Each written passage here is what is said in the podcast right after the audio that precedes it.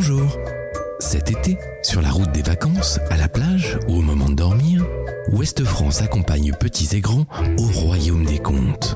Du petit chaperon rouge à Cendrillon, en passant par la princesse au petit pois et bien d'autres encore, découvrez ou redécouvrez les plus grands classiques en audio sur le mur des podcasts de Ouest France.